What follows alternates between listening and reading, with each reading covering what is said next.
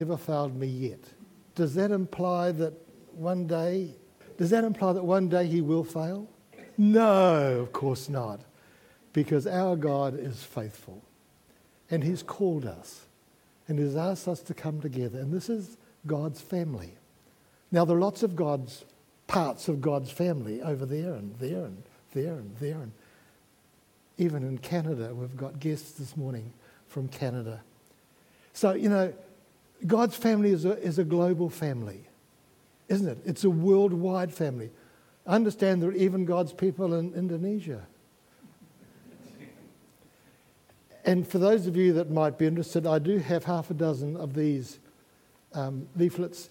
Uh, about a year ago, we took an offering up for, for Ukraine and folk in Ukraine. If anybody's interested, I've got these that give updates on that. And uh, I've only half a dozen, and the first half dozen will get one and a chocolate, which will be given by Ron at some subsequent time.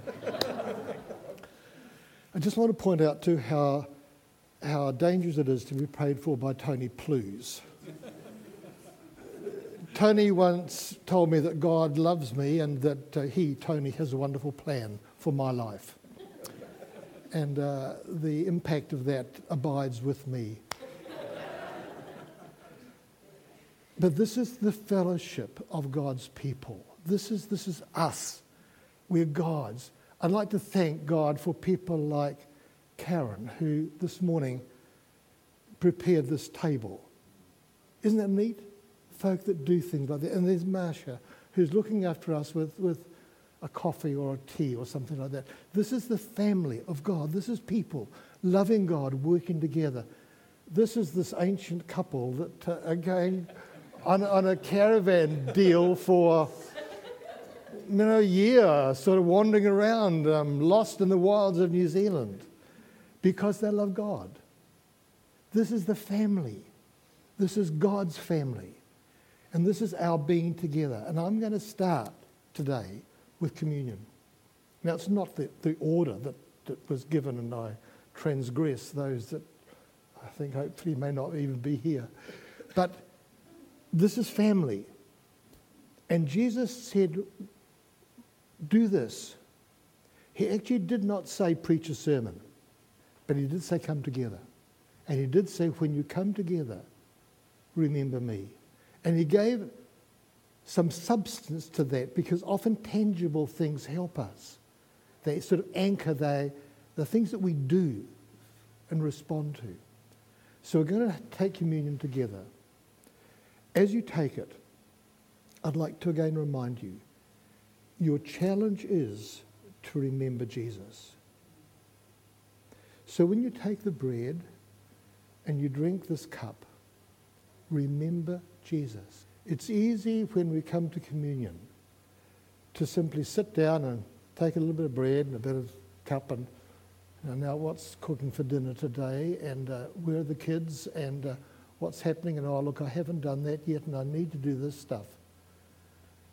Jesus asks that we remember him.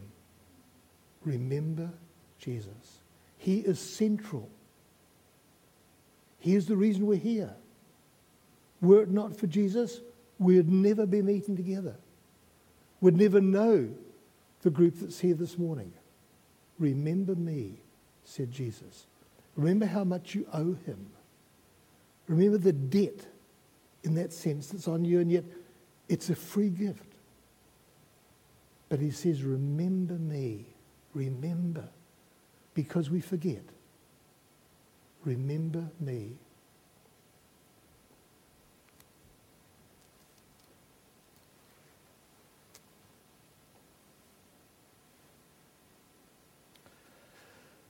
On the very night that Jesus was betrayed, he took bread and broke it. He took a cup. This is my body. This is my blood, said Jesus. Remember in your failings, in your weakness, in your busyness, in your loss, remember me. Remember me. I am, said Jesus, the Good Shepherd. The Good Shepherd lays down his life for the sheep. You are his sheep. You are to follow Jesus. He is the shepherd. Remember me. Lord God, because Jesus asks us, we remember your own wonderful Son, God with us, Emmanuel, Jesus who came to give us life, Jesus who came to change our hearts and take away the failures, the guilt, the weakness, and to replace that with his presence and his strength. Jesus, the one that loved us with a love so great. Today, O oh Lord, we remember you. We thank you for gathering us together. Help us to remember.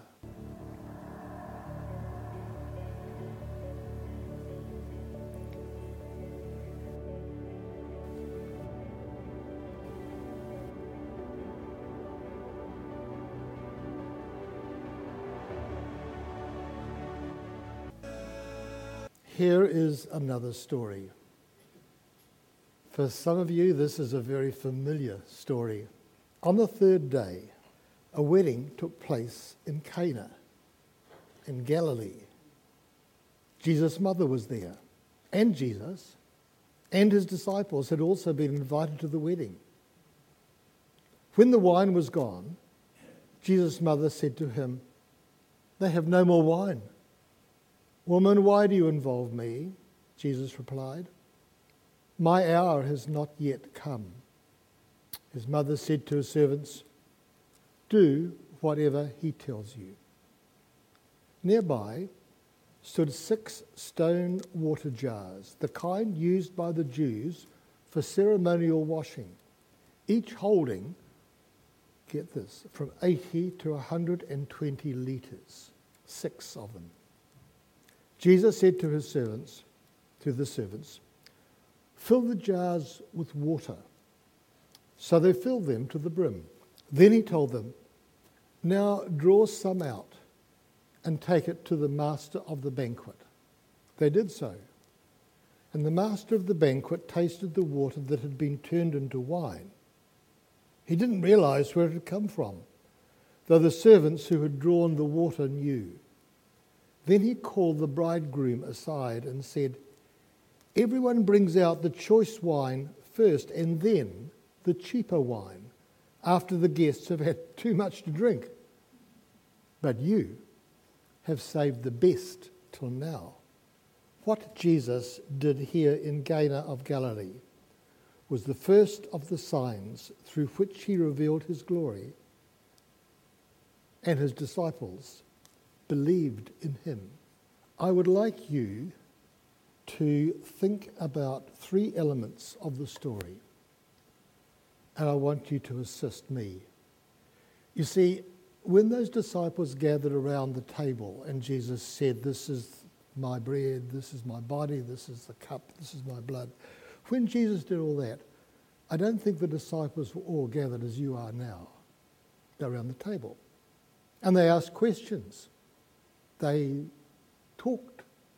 And many times in Jesus' teaching, he involved people. So I want to do that with you this morning. So I want to ask this question. In this passage, what is there to learn about Jesus? What is there to learn about miracles? What is there to learn about Mary and her response? And there may be implications for us in all of these things. So, get your thinking hat on while I deal with this bit first. You see, the miracle is significant because it is the first miracle Jesus ever performed, which makes a statement, doesn't it? You see, it took thousands of years for God's Son to come to earth, fulfilling God's promise to destroy sin, to conquer death, and rescue humanity. All the prophecies and waiting for the 400 years of silence between Malachi and Matthew, Jesus finally showed up. About time. Age, about 30. Jesus' public ministry began. The Holy Spirit came on him at his baptism. And with all the power of the universe coursing through him, wait for it, he went to a wedding and solved a catering catastrophe. That's Jesus. What is that telling you about Jesus, and what does this passage tell you about Jesus? You have one minute to talk to someone else nearby and say, What does this tell you about Jesus? You have one minute starting now. Go. You have half a minute left. Okay, that's exactly a minute. I want some feedback, please. Some comments. What does it tell you about Jesus? Very practical. Very practical. What else? That suits Adam. Very practical. What else? Yes. Planning on doing it. Yeah. Wasn't pla- very spontaneous. Responded to a need like, okay. Isn't that amazing? Here's Jesus just responding to a need. What else? Absolutely. Absolutely. Don't be too scared to do, don't be too scared to go to Jesus with any issue. What else? Okay, this is a moment of Jesus in the agenda. This was, this was yet to come, but he still did this. Okay, good. Other comments? Yeah. It is. We're not getting into Mary just yet, but beer. Okay. So, it, but it was amazing, wasn't it? That Jesus would respond like that. What else? The fact that he could do a miracle like that. It's amazing. It's not the sort of thing that most of you can do, but um, some of you may try. Hang on to those thoughts about Jesus, and we'll come back to this in a minute. You know, interesting, this was the first item on God's agenda sorry, the first item on God's agenda after creating the world in the Old Testament was a wedding. Adam, Eve. So why shouldn't the New Testament have this early on in its record as well? You see, relationships matter to God. And here was God, through Christ, in Christ, addressing a relationship issue. And you go to the other bookend, if you like, in John's Gospel you find him at the tomb of Lazarus, where he raises his friend from the dead. And what's the message of all of this? The message is that Jesus cares about every detail of our lives, from the altar of marriage to the grave. Jesus cares. Jesus understands. Did you, any of you get that one? Okay, doesn't matter. I want you to think again about material that we've mentioned already. This is a sign, John says. This is a sign. And we've noted earlier in earlier addresses that John's gospel is organized around signs. And that's John's word for miracle. Uh, why did he do that? Why does he call this a sign? You see, it's a sign that, re- that reveals God's glory and Jesus' glory to those who believe. It's a sign showing the glory of Jesus, who he was, what he could do. It also is a sign that confronted people with their need to decide about Jesus. Did you notice at the end? The disciples believed. There was glory involved in this. The synoptic gospel, Matthew, Mark, and Luke, those three, use the word dunamis, which is the acts of power, but not in John. They're sort of the portents, if you like. They're the signs. Unless you people see signs and wonders, you will not believe, said Jesus. And this was again demonstrating that the, the reign of Satan was vanquished. Satan is defeated. They're breakthrough events with a purpose, showing what we're dealing with.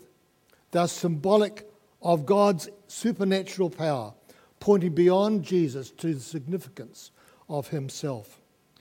You know that Jesus often referred to signs as works. Now, isn't that interesting? Now, why? It's because works and words are connected. Some of us use words without works. Some of us have works without words, but they're actually connected. The two things need to be related together. In John 10, 4, John 14, 10, Jesus said, The words I say to you, I do not speak on my own authority. Rather, it is the Father living in me who is doing his work. The work and the word is linked together. They both speak, they both are signs. By the way, in your life, what signs are there that you belong to Jesus? Signs in your words, signs in your works. What you do that people will say, I think that person's a Christian?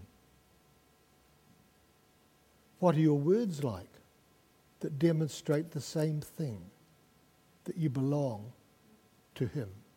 At the start of John's Gospel, it points out this all things were made by Him, and without Him there was not anything made that is made.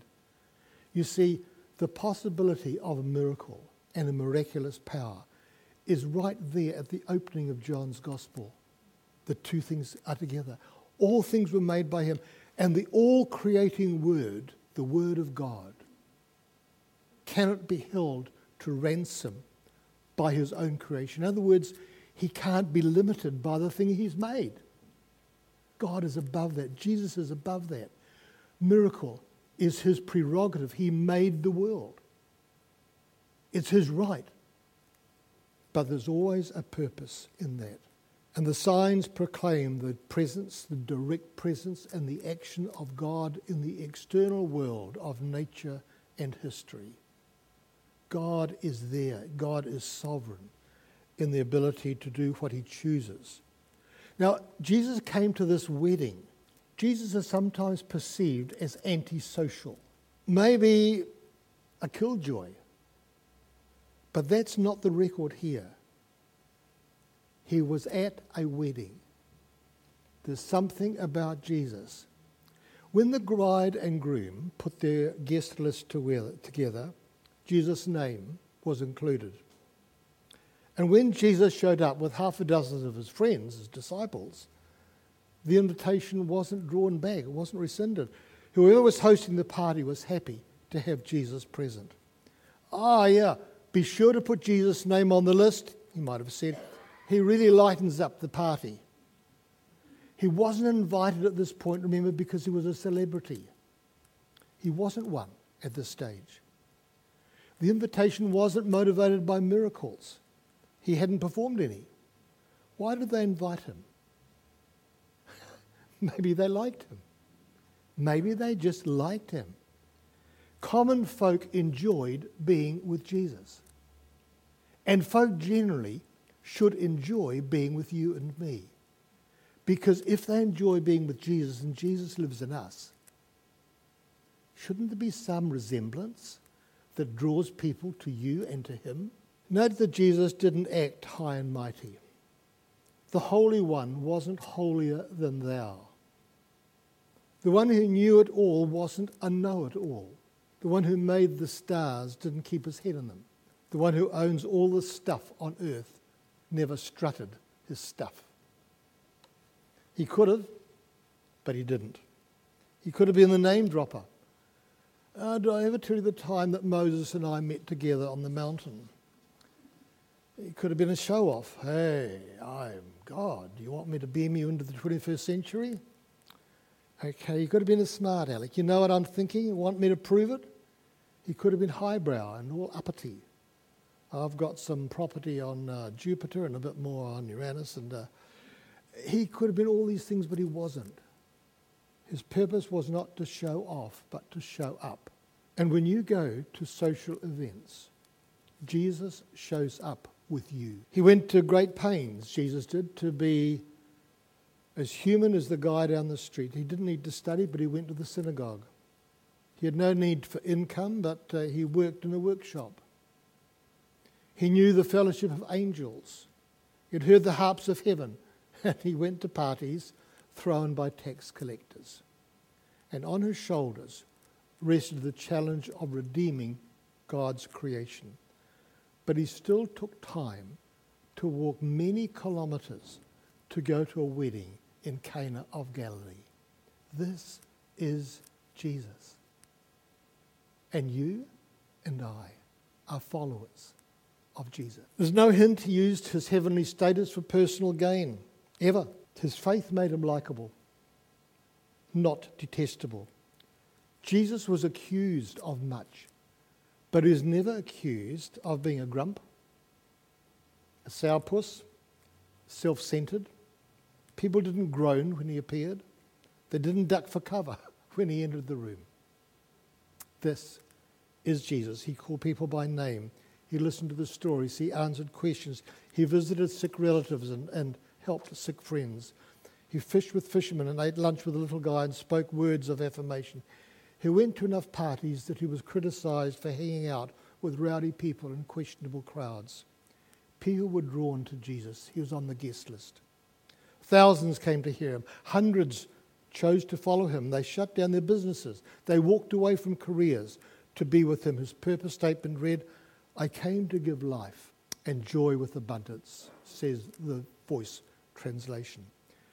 Jesus was a delight to be with. The angels announced good news of great joy in Luke, not bad news of great duty. And do people say the same with us? The notion that a good Christian is a solemn Christian was probably started by a disciple that had a long face. The truly gifted are not the heavy hearted. God is a God of relationship, a God of care, a God that connects with people. So when the wine was gone, verse 3, Jesus' mother said to him, They have no more wine. Now, did Mary have a key catering role? Maybe. There was quite a responsibility. Some Jewish weddings lasted up to a week, but then there was a major faux pas. This all reflected on the bridegroom, who had the responsibility of ensuring the catering was adequate. And you know that in ancient Judaism, lawsuits were not uncommon and not unknown in cases where the catering was deficient in a wedding breakfast. So this was a major issue. This wasn't one tiny little catastrophe. This was something of huge significance and huge importance. What are the things that Mary does that you note are significant? You've got one minute. Identify them now. Go. What does Mary do? What does Mary do? Let's go back to the, Sarah, back to the text again. Think about Mary. Right. What does Mary do? There's the text. Okay. So what's Mary's response? What do we learn about Mary? Right, yes. Believed what? She believed in her son. Thank you. What else? She forced an issue. She more. Yeah, there's some connection. She was protective of reputation and concern for what was going on. Anything else? Yeah, reading the room and prepared to solve it. The problem became her problem, and she responded as a consequence. Anything else? Yeah. Yeah. Whatever he says to you, do it. There's a whole area of trust in that. And of course, the point is, she went to Jesus. She went to him. She didn't take all the load on herself. Is that your pattern when you've got a problem, an issue? You go to Jesus, you take it there, or do you carry that load and that burden in your own heart yourself?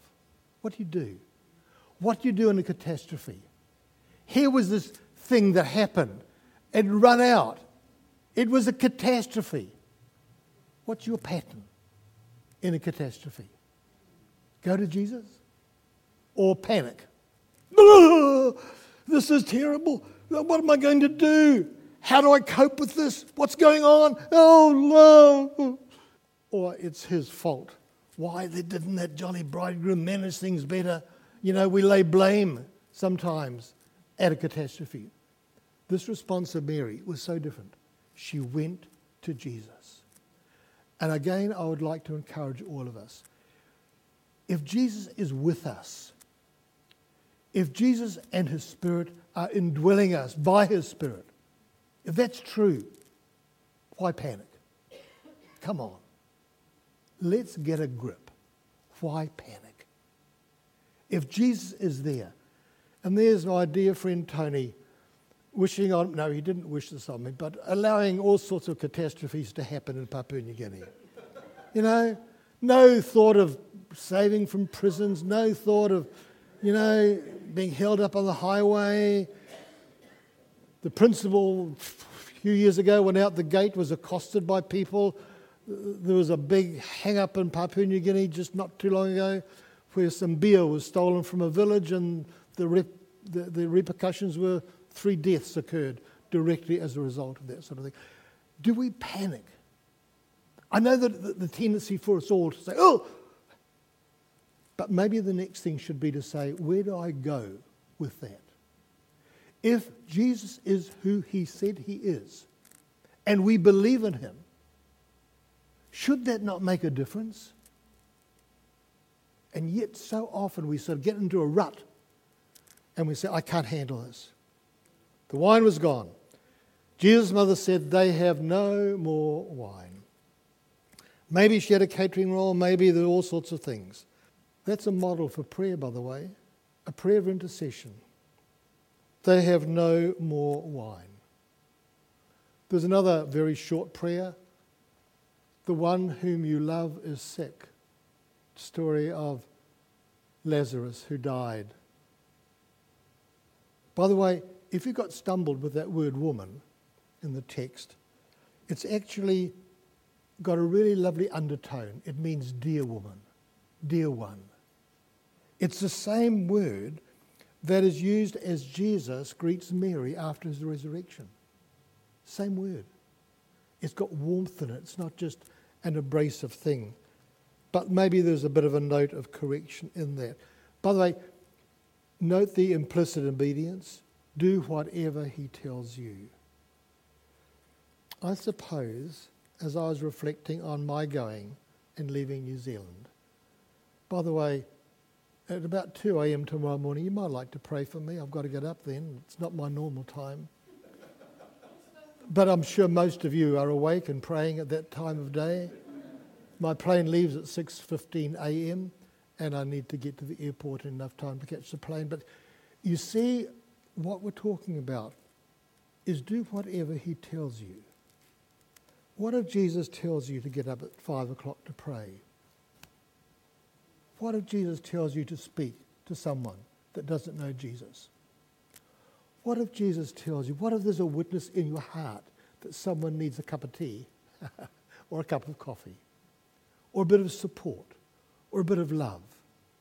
Do whatever he tells you, is the word that came by, from Mary to the servants there. Do whatever he tells you. And there with this miracle, all these stone jars. So much. That's a lot of wine. Don't know how big the wedding was, but must have been a happy one.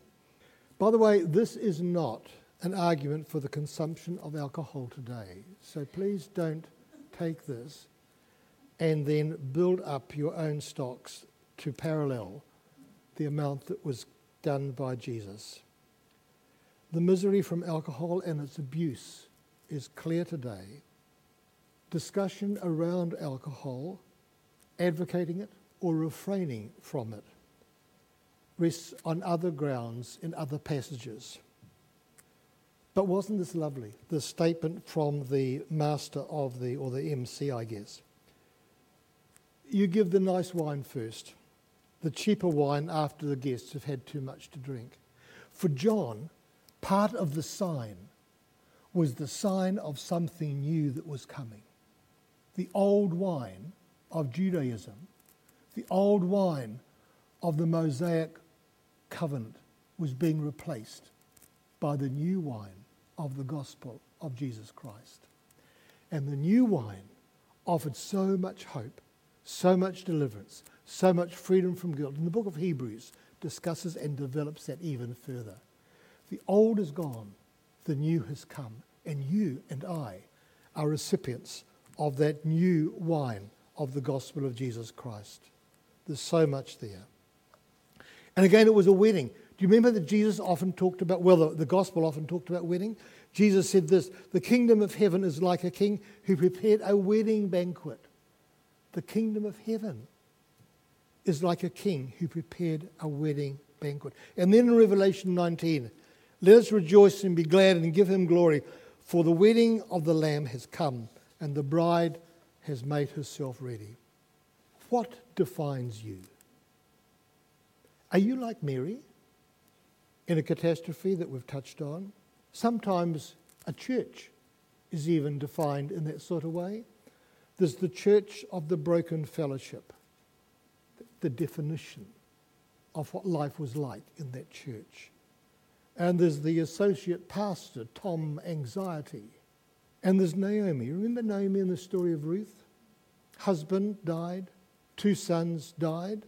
She became a widow, hostile, alien country, and she said, Don't call me pleasant, call me bitter. Where's your identity? In a catastrophe, what happens with the issue of identity? The grown up kid, parents fail them.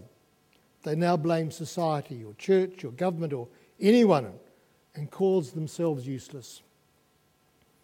The person whose financial security vanishes or a partner dies or is injured. How do you define yourself? I won't deal with this part, but there's a verse in Philippians 4, verse 5, that says, Let your gentleness be evident, the Lord is near. Do not be anxious about anything. Three things from that, just to finish, to take away. The word gentleness describes a temperament, a temperament that is seasoned and mature. It's an attitude that fits the occasion, it's level headed even tempered. It's one of steadfastness, even handedness, fairly. It's one that looks humanely, with humanity, with compassion on a situation. Let your gentleness respond appropriately to the situation. Mary's response was gentle.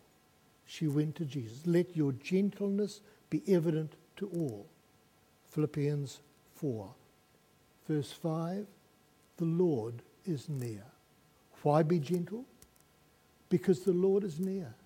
And in any catastrophe, the Lord is always near. And then the end of that verse, verse 5, Philippians 4, do not be anxious about anything. So, where are you?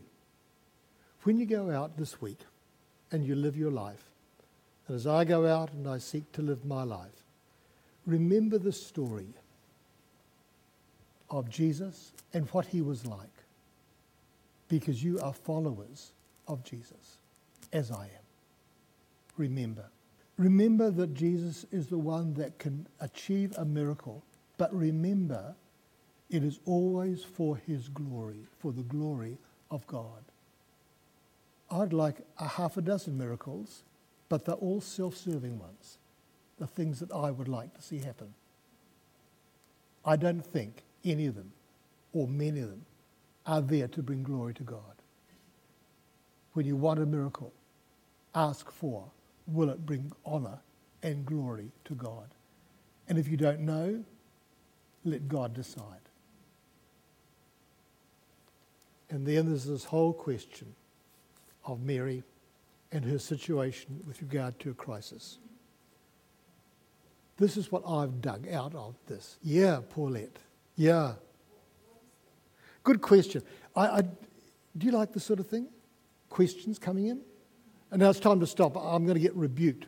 We're gone 10 minutes over time already, and I'm conscious of that. I'm going to get called over the coals, but I will try to answer the question. My time has not yet come. What do you think? What others of you? What do you think that might mean?